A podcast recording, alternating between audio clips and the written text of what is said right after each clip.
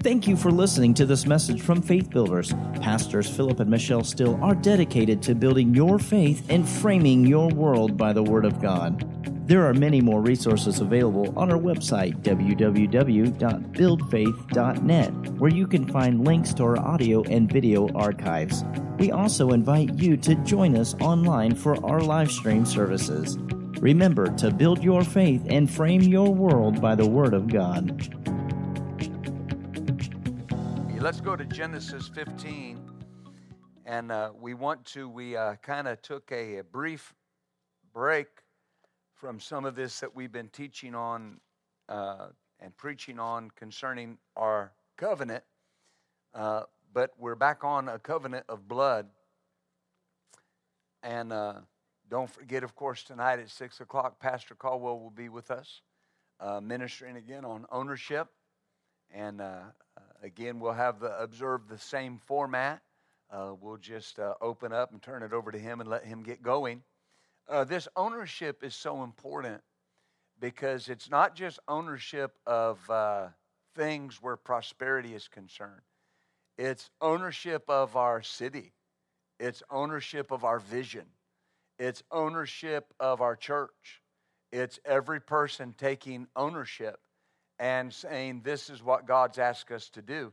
And so uh, it's, it's a very important time, a pivotal time. I believe that it's crucial for the season and the age that we're living in. Amen? So, a covenant of blood.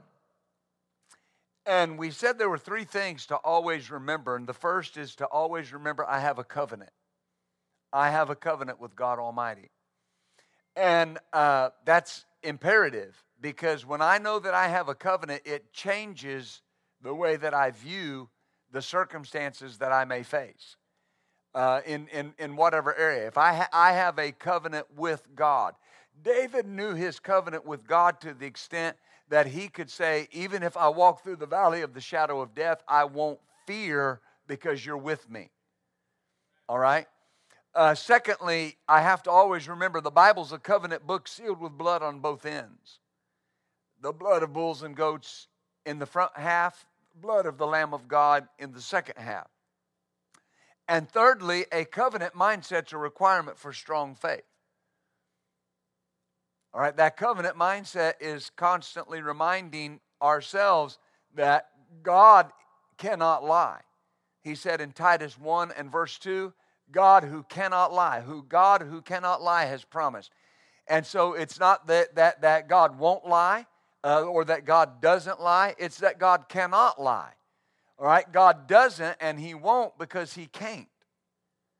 Many translations will say God who doesn't lie. No, God cannot lie. If you just say God doesn't lie, it implies that He could. But when you say God cannot, He's incapable of it. Oh, hallelujah. Glory to God. God doesn't change. He said in Malachi chapter 3, he said, The reason you're not consumed is I don't change. Well, Deuteronomy 7 tells us how he is. He's the God that keeps covenant and mercy to a thousand generations. So he doesn't change. Glory to God. In Genesis 15, and we'll start here in verse uh, 12, this is when, of course, the Lord came to Abram and he began to talk to him, and he entered into a covenant with Abram here. And in verse 12, he begins to make promises concerning the descendants of Abram. And it says, When the sun was going down, a deep sleep fell upon Abram, and a horror of darkness, great darkness, fell upon him. And he, God, said unto Abram, Know of a surety that your seed will be a stranger in a land that is not theirs, and will serve them, and they shall afflict them 400 years. And that nation whom they shall serve will I judge, and afterward they will come out with great substance. And you shall go to your fathers in peace and be buried in a good old age. But in the fourth generation they will come hither again, for the iniquity of the Amorites is not yet full. And it came to pass that when the sun went down it was dark, behold, a smoking furnace and a burning lamp that passed between those pieces. In the same day, the Lord made a covenant with Abram, saying, Unto your seed have I given this land from the river Egypt unto the great river, the river Euphrates. So God is entering into a covenant with Abram, and he begins to make promises to him concerning his descendants. And notice he says, number one, they'll go into bondage for 400 years. They'll go into bondage for 400 years. That nation will afflict them. All right? That nation will, will uh, uh, keep them in bondage. Afflict is to beat down. It, it means to browbeat or to deal harshly with. So it's not just physical suffering, it's mental suffering as well. So they not only had to deal with the physical side of this, they had to deal with the mental side. They had to deal with the bondage uh, mentally that comes from this. God had told Abram this. Then he said that he would judge the nation that had them in bondage. Glory to God. Then he said, His descendants will come out of bondage with great substance. Well, we know they did that. Psalm 105 says that they came out and there was not one among them that was feeble, and they came out with great prosperity. Glory to God. Then he said they would come back to the land in the fourth generation. And then notice something God Himself then walks through the covenant pieces and makes covenant promises to Abraham. Now, this is important where the issue of I have a covenant is concerned because God did not require Abram to walk through the pieces. Now, we see that, and the custom was the both partners walked through the pieces. Both partners walked through the pieces and made promises generally that covenant was based on mutual need. One party would enter into a covenant with the other party, and both of those parties had something that the other needed. A farming tribe would enter into a covenant with a warring tribe. So they know how to grow food, they know how to take care of things uh, where agriculture is concerned, but they don't have any weaponry. They don't have an army. They don't have any ability to defend themselves. So they would seek out a group that had the ability to defend themselves. And they would enter into covenant and say, We'll take care of you. We'll meet your, your agricultural needs. We'll feed your family. We'll take care of you. And all you have to do is protect us. Amen. And the other side would say, We'll, we'll protect you. We'll, we'll take care of your family. We'll take care of everything militarily. And all you have to do is meet our needs agriculturally. So those were the promises. But then they would also walk through and say what would happen if you broke that covenant. If you break the covenant, your family will starve to death. Is that right? If you break the covenant and you don't protect us, your family will starve because you won't have the benefit of our knowledge. If you don't feed our families, you will have no protection. Do you see this? That's how it generally was. But God comes and He initiates the contact with Abram. God initiated the contact. In the very beginning, in Genesis 12, God initiated the contact with Abram when he told him to get out of his land, get away from his family, and go to a place that he was going to show him. Hallelujah. And now here, God comes to Abram and he says, I am your shield, I'm your exceeding great reward. Amen. Abram begins to talk to him about how he doesn't have any any any uh, descendants, and God says, Isaac is going to be your descendant, one that comes out of your own body. And, and Abram said, How will I know this? And God said, Now take these pieces and split them down the middle the, the, the heifer and the ram and the, and the goat. And Abram falls asleep. Now, it's more than just falling asleep, it says a deep sleep came on him. Amen. There's another man in the Bible that the Bible says went into a deep sleep. That was Adam. God put him to sleep. The inference here is that this was supernatural. God put Abram to sleep, and when Abram wakes up, God's walking through those pieces. And God's the one making promises. God's walking this way and that way and saying, This is what's going to happen. They're going to go into bondage, but I'm going to deliver them. They're going to go into bondage, but I'm going to judge that nation. They're going to go into bondage, but I'm going to bring them back. Do you see this? He's walking one way saying, This is what's going to happen. Then he walks the other way and says, But this is what I'm going to do. And Abram is doing nothing but hearing what God said and seeing what God's doing. Now, this is so important because God did not require Abram to walk through those pieces. Abram was not required to make any promise to God. Oh, hallelujah. God approached Abram. Abram was not the initiator of the covenant, God was. Oh, hallelujah. See, this is a type of our redemption. God was the initiator. God was the one that reached out to us through the blood of Jesus. God was the one that made the way available to us. Our part was faith and obedience. If I believe in my heart and confess with my mouth, I'll be saved. Hallelujah. My part in my salvation was to believe what God said. Oh, glory. Look at Exodus chapter 2. Exodus chapter 2 and uh, verse 23. And it came to time, came to pass in process of time that the king of Egypt died, and the children of Israel sighed by reason of the bondage, and they cried, and their cry came up, up unto God by reason of the bondage.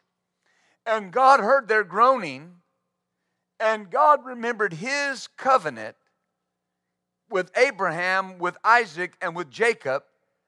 And God looked on the children of Israel, and God had respect unto them, or God knew them.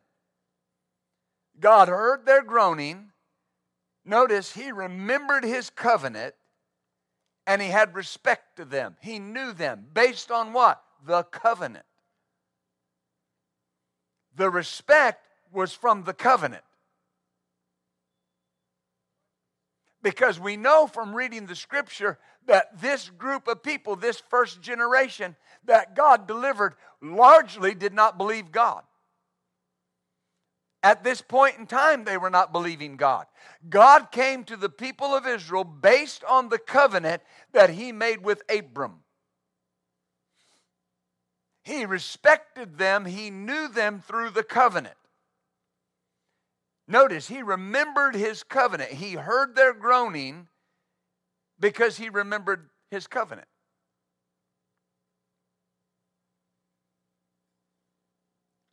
He heard their groaning and remembered his covenant. He had respect for them not because they were following him, but because of his covenant. Notice, God took knowledge of them. He concerned himself with them. They're in bondage to Pharaoh in Egypt and they're not calling out to God, but God took knowledge of them and notice once again initiated the contact. He concerned himself with them because of his covenant. The Bible lets you and I know something very plainly that when we're born again, we come into the same covenant that God made with Abraham. Amen especially, listen, especially where our children are concerned. God will concern Himself where our children are concerned because of the covenant that He has with you and I. Oh, glory to God. Amen. And that, that, that's why right now, ever what bondage you may see somebody in, ever what bondage you may see a family member in, a child in, someone that you love in, be aware that God is working to initiate the contact with them and to bring them out because of the covenant that we have with God. Oh, glory be to Jesus. Amen. He, God's concerned with them. He's concerned with those situations. Amen. I've heard people say over the years if it concerns you, it concerns God. It's because of the covenant. If it concerns me, it concerns my covenant partner who initiated the covenant. You, that, that, that's what, that's the crux of this, is that God did not require anything from you and I except to believe Him. All I got to do is believe God. If I will believe God, God cannot lie. God cannot change. God, God, God is honor and blood bound to do what He said in His Word if I will believe Him. And that's why when you hear somebody say, Well, I was believing God and this didn't happen, that is impossible because God cannot lie and God cannot change. You will come out of whatever you're dealing with because the God who cannot lie and the God who cannot change is standing in covenant blood saying, This is how it's got to be. My part is believe Him. My part is believe Him. Hallelujah. Hallelujah. Did, do you see that? Well, I want things to change. Things are changing. They're changing right now because God said they were going to change. God, God said that was going to happen. Right now, the healing power of God's working in your body because He said, if you'll believe, all things are possible. If you will believe, it's possible. Glory to God. Do, do you see that? There's nothing, the word says, impossible with God. Now, see, that's not just a religious slogan. You know, you'll hear people say that, well, you know, nothing's impossible with God. And they don't believe it, they don't believe a lick of it. They, they, it's just some religious quotation.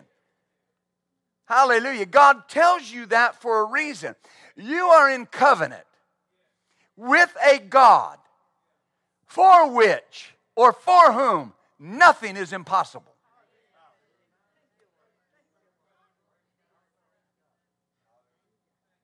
There's a reason the Bible tells us the state, the, the state that Abraham was in and the state Sarah was in, that Abraham had passed the ability to father a child. His body was dead, that Sarah had always been barren, and now not only has she barren, but it's, it's the, the time of women has passed with her. She's went through menopause. Her body is no longer alive to be able to produce a child, but yet the Bible says that God produced a child through Abraham and Sarah, through one whose body was dead and through another whose womb was dead. It was utterly impossible. It's impossible in the day and age that we live in with all of our advancements, but yet in that day and time, the God that made a covenant with Abraham produced a, an impossible seed through an impossible union, but God did it. Glory to God. They say impossible, you say, I have a covenant. They say it won't work, but I have a covenant. They say it's not going to happen, but I have a covenant. They say you're never going to be better, but I have a covenant. I serve God who gives life to the dead and calls those things that be not as though they were. Amen. They can say it's over. They can say it's dead. They can say it's too, too long gone. There's nothing you can do about it. But you have a covenant with Almighty God, and it's not over until God says it's over, and God says it's not over till you win. Glory to God. Hallelujah. Glory to God. Hallelujah. Glory to God. I have a covenant. Hallelujah. Hallelujah. I have something sealed in blood. I have something that's I have something that's stronger than death on my side. Hallelujah. That's so important. And God remembers it. God remembers it. There's things the Bible says God will not remember. But then there's things that God says He always remembers. and He always remembers His covenant. Psalm 89 says, My covenant I will not break, and I won't alter the thing that goes out of my mouth. I won't alter it. I won't change it. I won't shorten it up. God doesn't say one thing today and one thing tomorrow. What God said, uh, what God said to you years ago is what God is still saying to you today. He will not break his covenant. He won't. He will not. Glory to God. He told Abram, he said, This is going to go on for 400 years. Actually, went on for 430 years because Moses got in the way. But nevertheless, it did go as long as God said at least. But notice something God showed up. God showed up because He said He would show up. I hear people say, well, God said, if God said, bank on it. If God said, write it down. If God said it's going to happen, it's going to happen. Now, see, we believe that in the covenant sense. We don't believe that in the religious sense. Well, you know, brother, if God said it, glory to God. Glory. no, that no. When we say it's with a surety, God said it. If God said it, that settles it. I said, if God said it, that settles his end of it. My job's to believe it.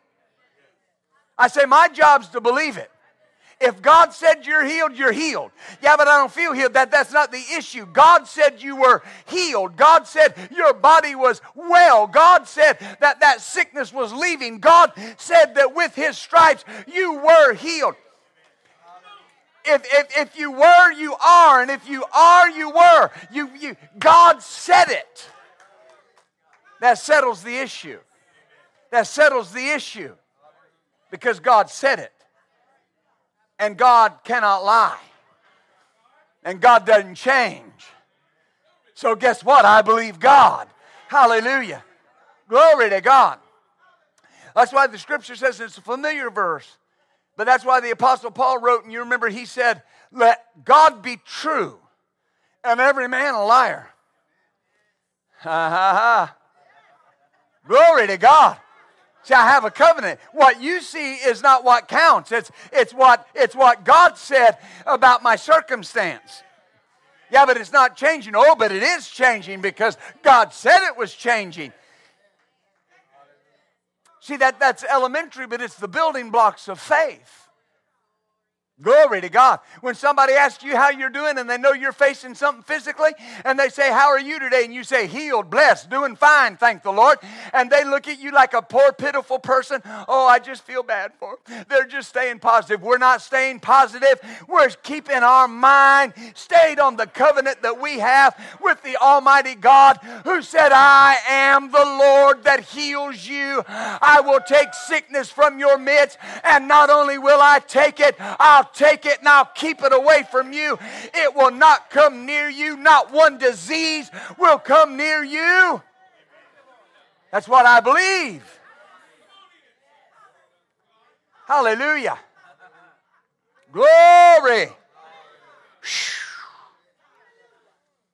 Amen.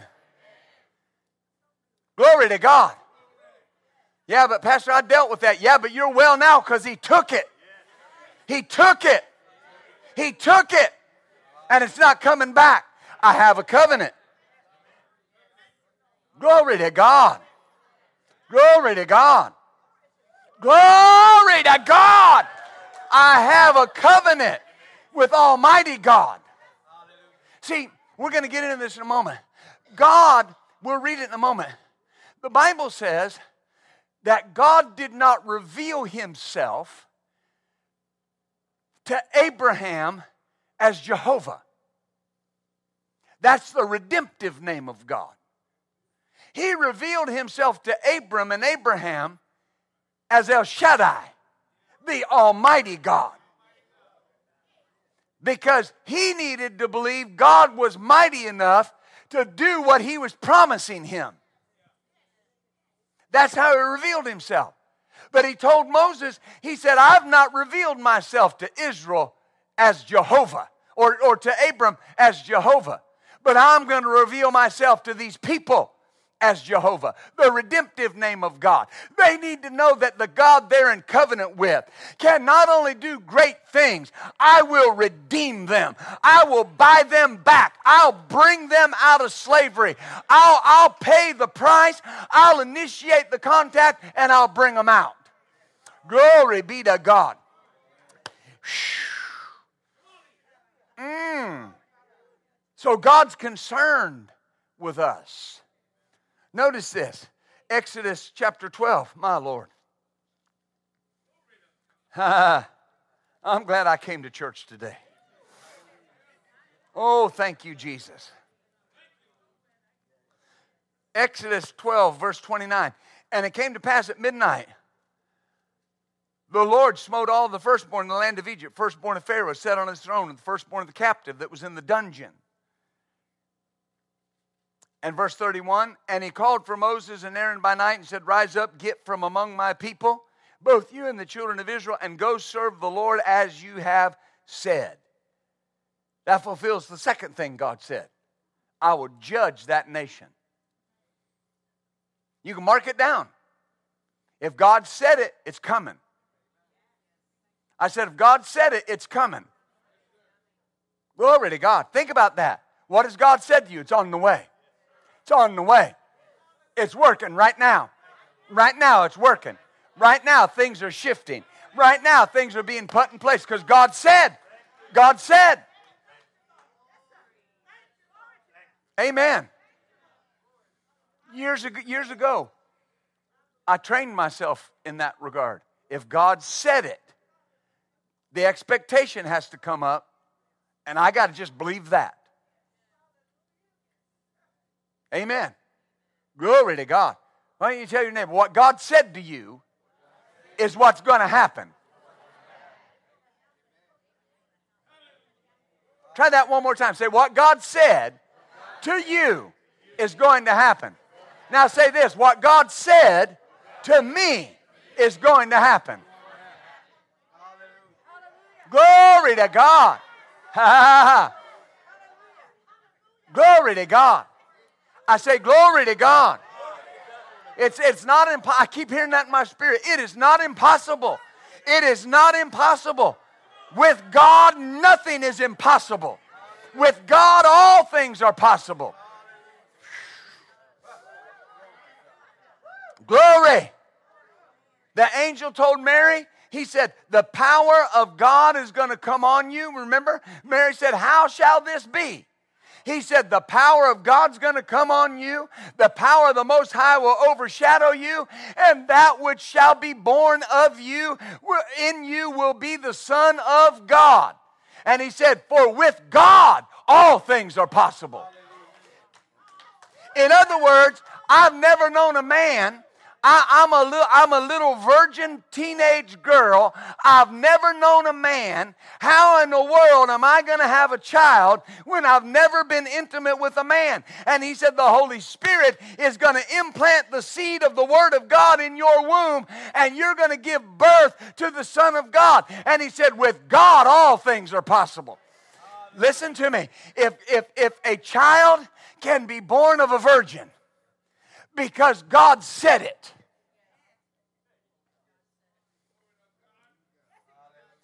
That's impossible. It's impossible for a virgin to have a child. It's, it's a physical impossibility. It cannot happen. See, you know the end story, but look at the impossibleness. It can't happen. It's impossible. But yet Mary said, Be it unto me according to your word. So God will tell you something that looks impossible, and it looks impossible to you, but you've got a covenant with the God who said, With me, all things are possible. What's your response? Be it unto me according to your word. Glory to God. Amen. Ha ha ha ha. Glory to God. Hey, that child isn't changing. Oh, yes, they are. Oh, yes, they are. Yes, they are, because God said they were. God said He would hedge up their way with thorns, and they were not going to be able to turn back and go the other direction. That they were no longer going to be a backsliding calf, but they were going to grow up like olive plants around your table. If they're not going back, they're going forward. They're not stopping, they're starting. They're not turning around, they're going after God. Because He said, because He said, Hallelujah. Whew. My Lord. Glory to God. Hmm. Ha ha. Ha. Hallelujah. Woo-hoo.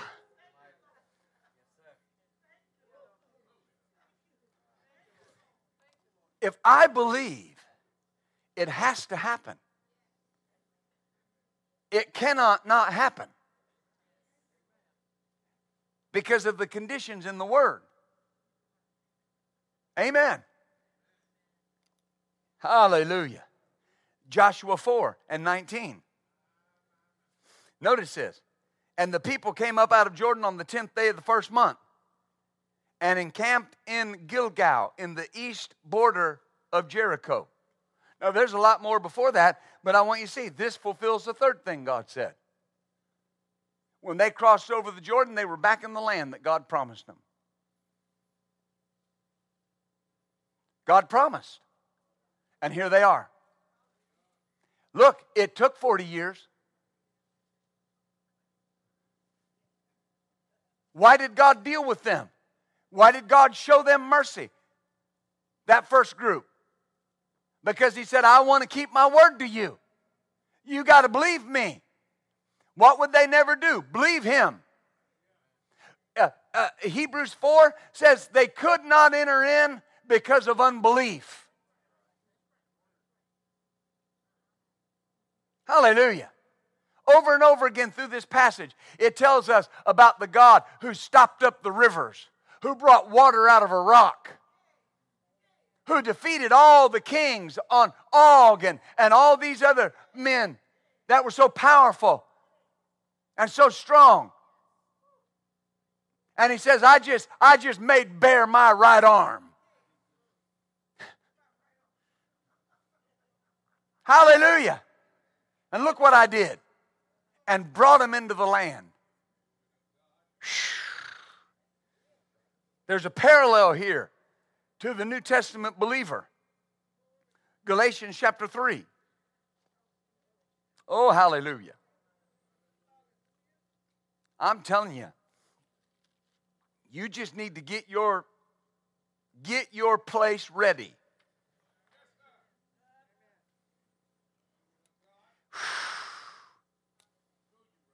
Because the same God that promised is going to do it. It says he's faithful to perform it. Glory to God.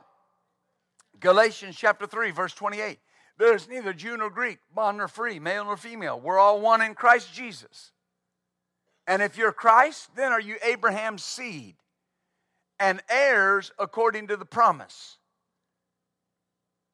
It says, if you belong to Christ, the Amplified, are in him, who is Abraham's seed, then you're Abraham's offspring and spiritual heirs according to the promise, according to the covenant.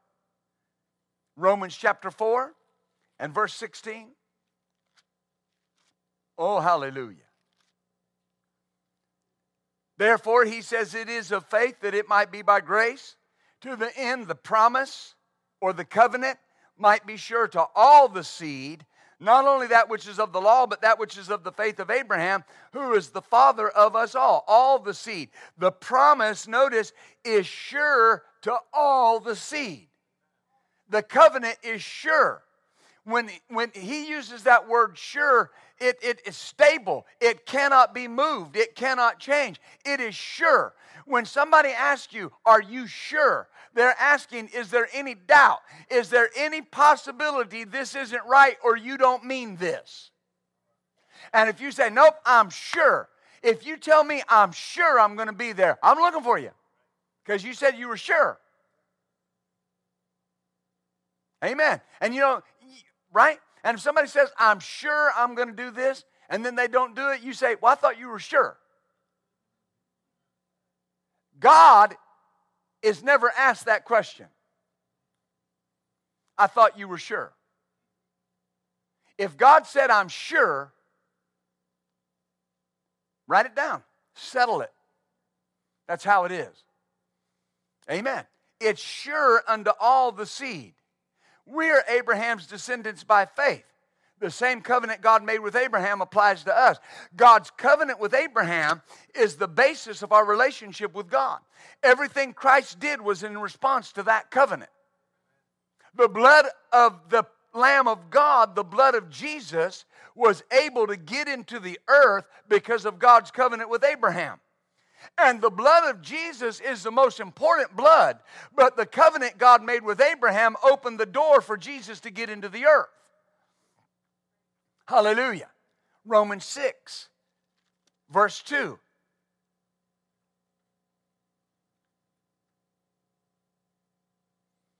Oh, hallelujah. I'm sorry, I said Romans 6, Exodus 6. I want you to see this parallel. Am I helping you today?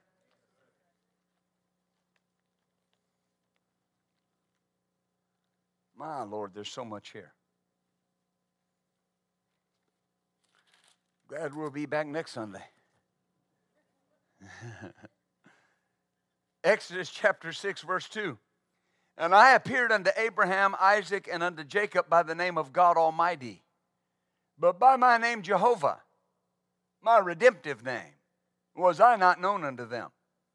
And I have established my covenant with them to give them the land of Canaan, the land of their pilgrimage, wherein they were strangers. And I have heard the groaning of the children of Israel, whom the Egyptians keep in bondage, and I remembered my covenant. Wherefore, saying to the children of Israel, I am the Lord, I am Jehovah, I am your Redeemer, and I will bring you out from under the burdens of the Egyptians, and I will rid you out of their bondage, and I will redeem you with a stretched out arm and with great judgments. Oh, glory. The Amplified says, I appeared to Abraham, to Isaac, to Jacob as God Almighty, El Shaddai. But by my name, the Lord, Yahweh, the redemptive name of God, I did not make myself known in acts and great miracles. So God reveals himself as Israel's Redeemer. I am your Redeemer. You're in bondage, but I am your Redeemer. I'm going to buy you out of this bondage. Glory to God.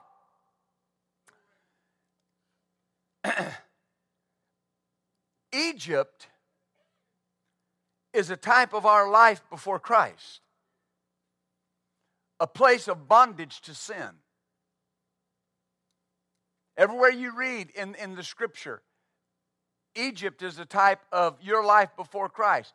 Pharaoh is a type of, of the devil, keeping you in bondage, keeping you in that place. But notice in Romans 6,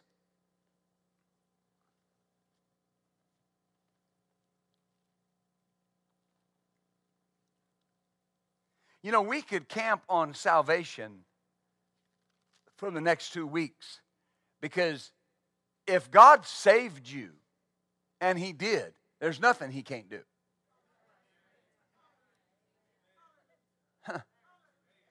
The greatest demonstration of God's power ever was when He saved you. Hallelujah. So there's nothing. If God can take you and make you a brand new creature, a species of being that never existed before, ever, then there's nothing He can't do. If God could take sin that He knew you committed and act like it never existed, and not only act like it never existed, but in His mind it never existed. There's nothing God can't do. He erased your past, it doesn't exist. That's why your mind has to be renewed to the things of God. Amen. That's why over and over again in the epistles, you're told that you're righteous, that you're holy, that you're beloved, that you're accepted into the family and the household of God, that God is your father and Jesus is your brother. God's trying to get you to understand that when you were born again, you weren't just saved from hell, you were recreated in the image of God and not recreated as a patched up version of what you used to be, but literally from the ground up, made in the image of God, recreated in the image of God. When you were born again, the same spirit that entered into your spirit is the same spirit that entered into Adam in the Garden of Eden, at Eden and made him a speaking spirit. When you were born again, that very same power entered your body. And just like Adam in the very beginning, you were created in the image of God. Glory to God. So if God can do that, there's nothing he can't do. Uh-huh. Romans 6, verse 17. But God be thanked that you were the servants of sin, but you've obeyed from the heart that form of doctrine which was delivered you being then made free from sin, you became the servants of righteousness. Notice, we were the servants of sin. We had no choice. Had no choice. Ever what time you got saved? Ever what age you got saved? Little kid, teenager, young adult, older adult? Whenever you got born again. The time that you weren't born again, you were a servant to sin. You had no choice. You had no option. Amen. It took an impossible act to fix an impossible act. It's impossible for anybody to not be a servant to sin before they meet Christ. Well, I know that guy, he's very moral. He might be very moral, but he's still in bondage to sin. Because every person is a sinner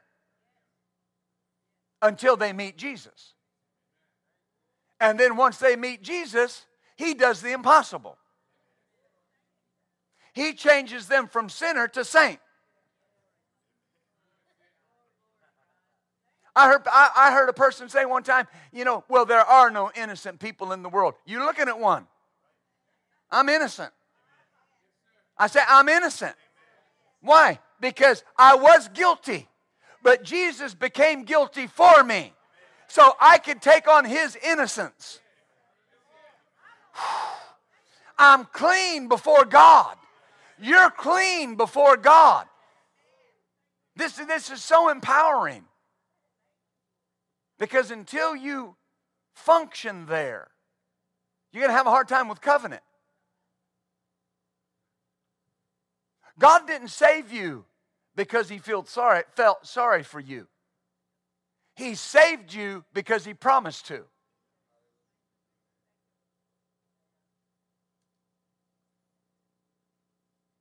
Well, Pastor, how can you say that? Because, listen, do you feel sorry for somebody that brings their retribution on themselves? Now, if you do, that's that you're different than most people I know. Right? Listen, if you're talking to somebody and they got uh, their hand on a table and a ball peen hammer in this hand, and you say, Don't hit your hand, because if you hit your hand, it's going to hurt. And they go, Whack! Oh, it hurt. I don't feel sorry for you. Right? Hallelujah. God didn't save us because he felt sorry for us. He saved us because He promised us. He promised a Redeemer. Am I helping you? Oh, glory. So we were that way, we had no choice. Every successive generation of Israelite born in Egypt had no choice. They were in bondage. Every generation was born into bondage. Hmm. They had to be delivered from the bondage of Pharaoh. they had to be redeemed. And it, and it required the enactment of a covenant promise to see it happen. Hallelujah. God took Israel to himself. He took personal responsibility for their deliverance. What if I told you this morning that God's taking personal responsibility for your freedom?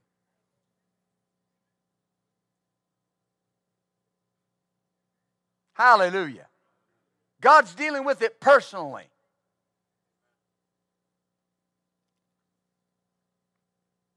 Hallelujah. Their part was faith and obedience. Notice here in Galatians 4.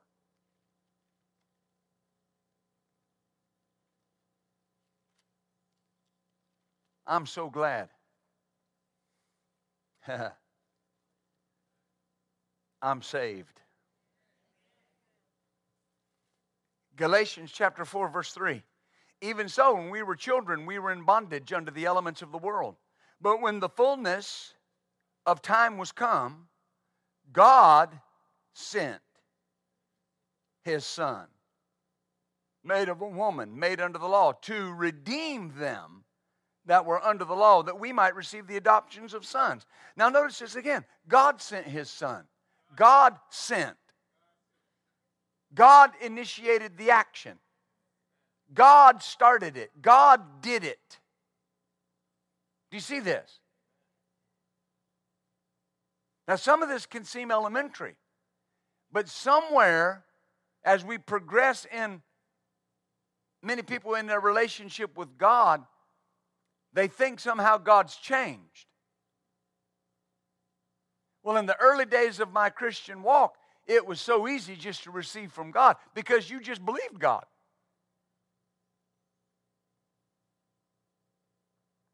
There are people you know and I know that it took the church they're a part of years to talk them into not believing God.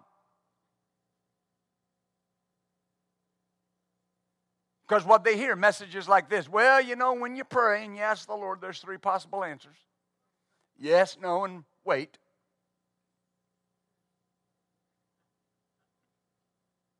That's not what Jesus said. Jesus said, Whatever you ask the Father in my name. Is that what he said? Did he say that? Then where's the, where's the question?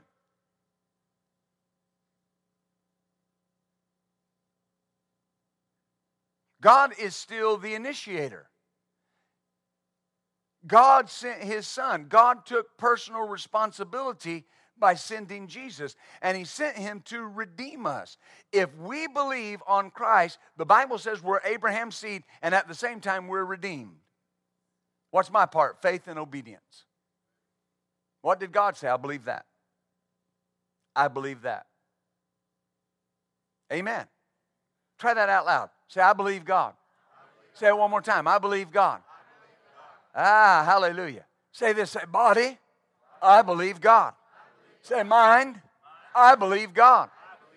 Hallelujah. That's important. I believe what God said. Look at Romans 5. We'll try to start wrapping this up.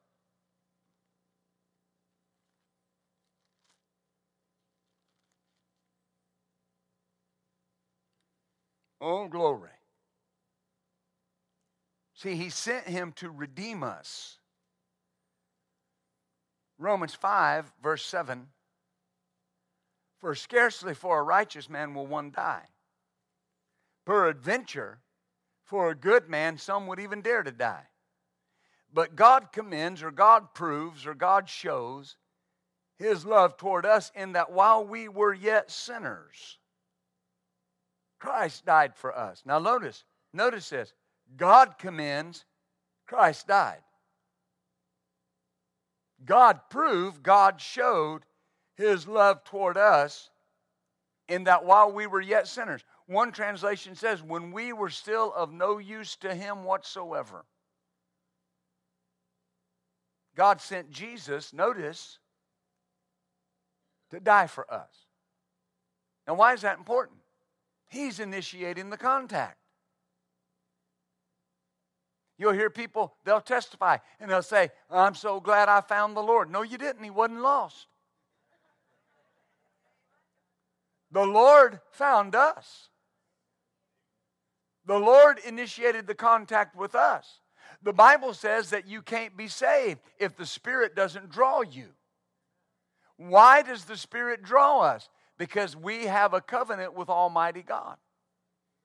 Every person, now, now listen, hear me when I say this. Don't misunderstand what I'm about to say. In God's mind, every person has access to that covenant. They have to believe. Right? So everybody on this planet will be dealt with at some point in time, maybe numerous times, to get born again because God has a covenant. He said, he said that he would pour out his spirit up on all flesh.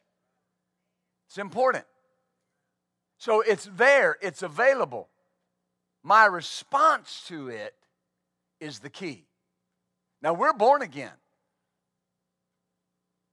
Our response to what God promised us and said to us is the key. What did God say? If God said it, that settles the issue. Why? Because we've seen numerous times today, God initiates the contact. God is so sure of His word that He comes to you and makes promises to you.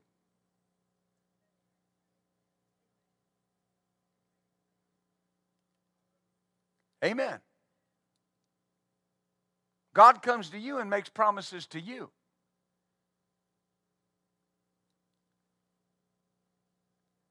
Israel was still in bondage when God came to them. We were sinners when God proved his love for us by sending Jesus to die for us and redeem us. They were not following God, but because of his covenant, he came to deliver Israel. We were not following God, but because of his covenant, he sent Jesus to redeem us. Hallelujah. And according to the scripture, that word is sure. It's steadfast, it's unmovable, it's eternal. Hallelujah. Because of the covenant that we have with God. Thank you, Father. If He would initiate the contact with us when we were still living our life our way, doing what we wanted to do, there's nothing He won't do. The scripture says this it says, if God did not spare his own son, but delivered him up for us all, how shall he not also with him freely give us all things? Now think about that. Did he withhold Jesus? What's that? No. Then there's nothing he won't withhold. If he won't withhold Jesus, there's nothing he won't withhold. And the scripture says this it says, Who will lay anything to the charge of God's elect? He calls you his elect.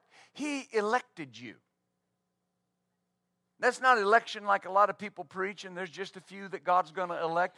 Everybody has been elected by God to be a candidate for salvation. Everybody. Everybody that's born again is God's elect. Everybody that's not born again has the potential to be God's elect. God wants them all saved. Glory to God.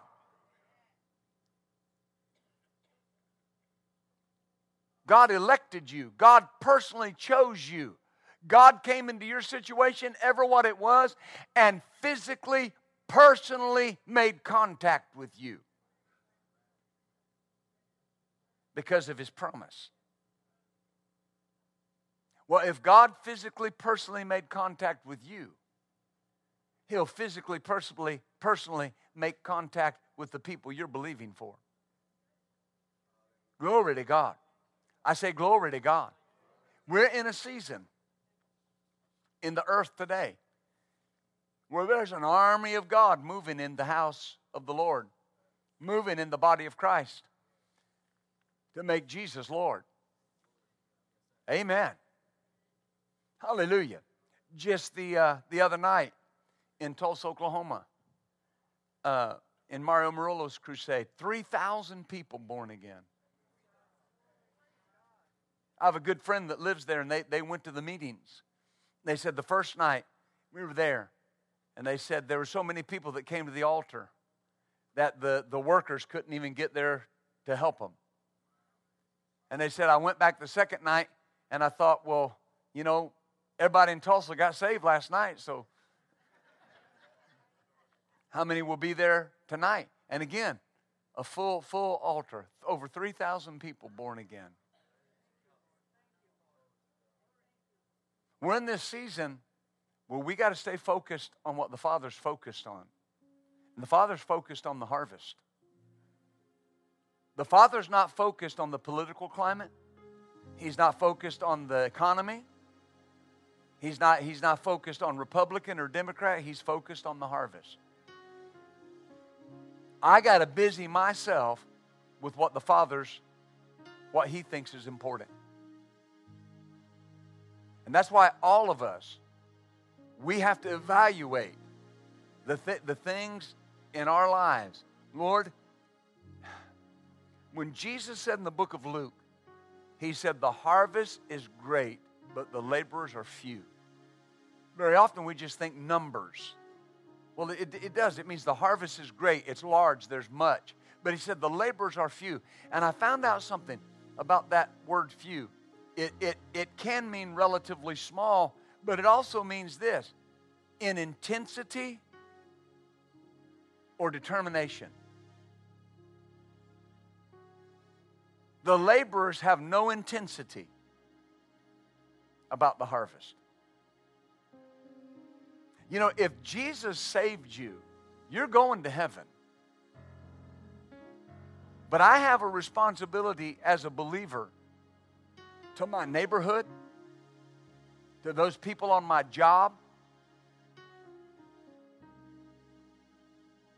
It's not a coincidence you work where you work or that you live where you live. What God thinks is important is what I have to think is important. Now, I'm in this process that have been in for some time. Lord, I'm evaluating these things because whatever is going to take away from my intensity, what God has asked you to do with your life right now in this season, that's the most important thing.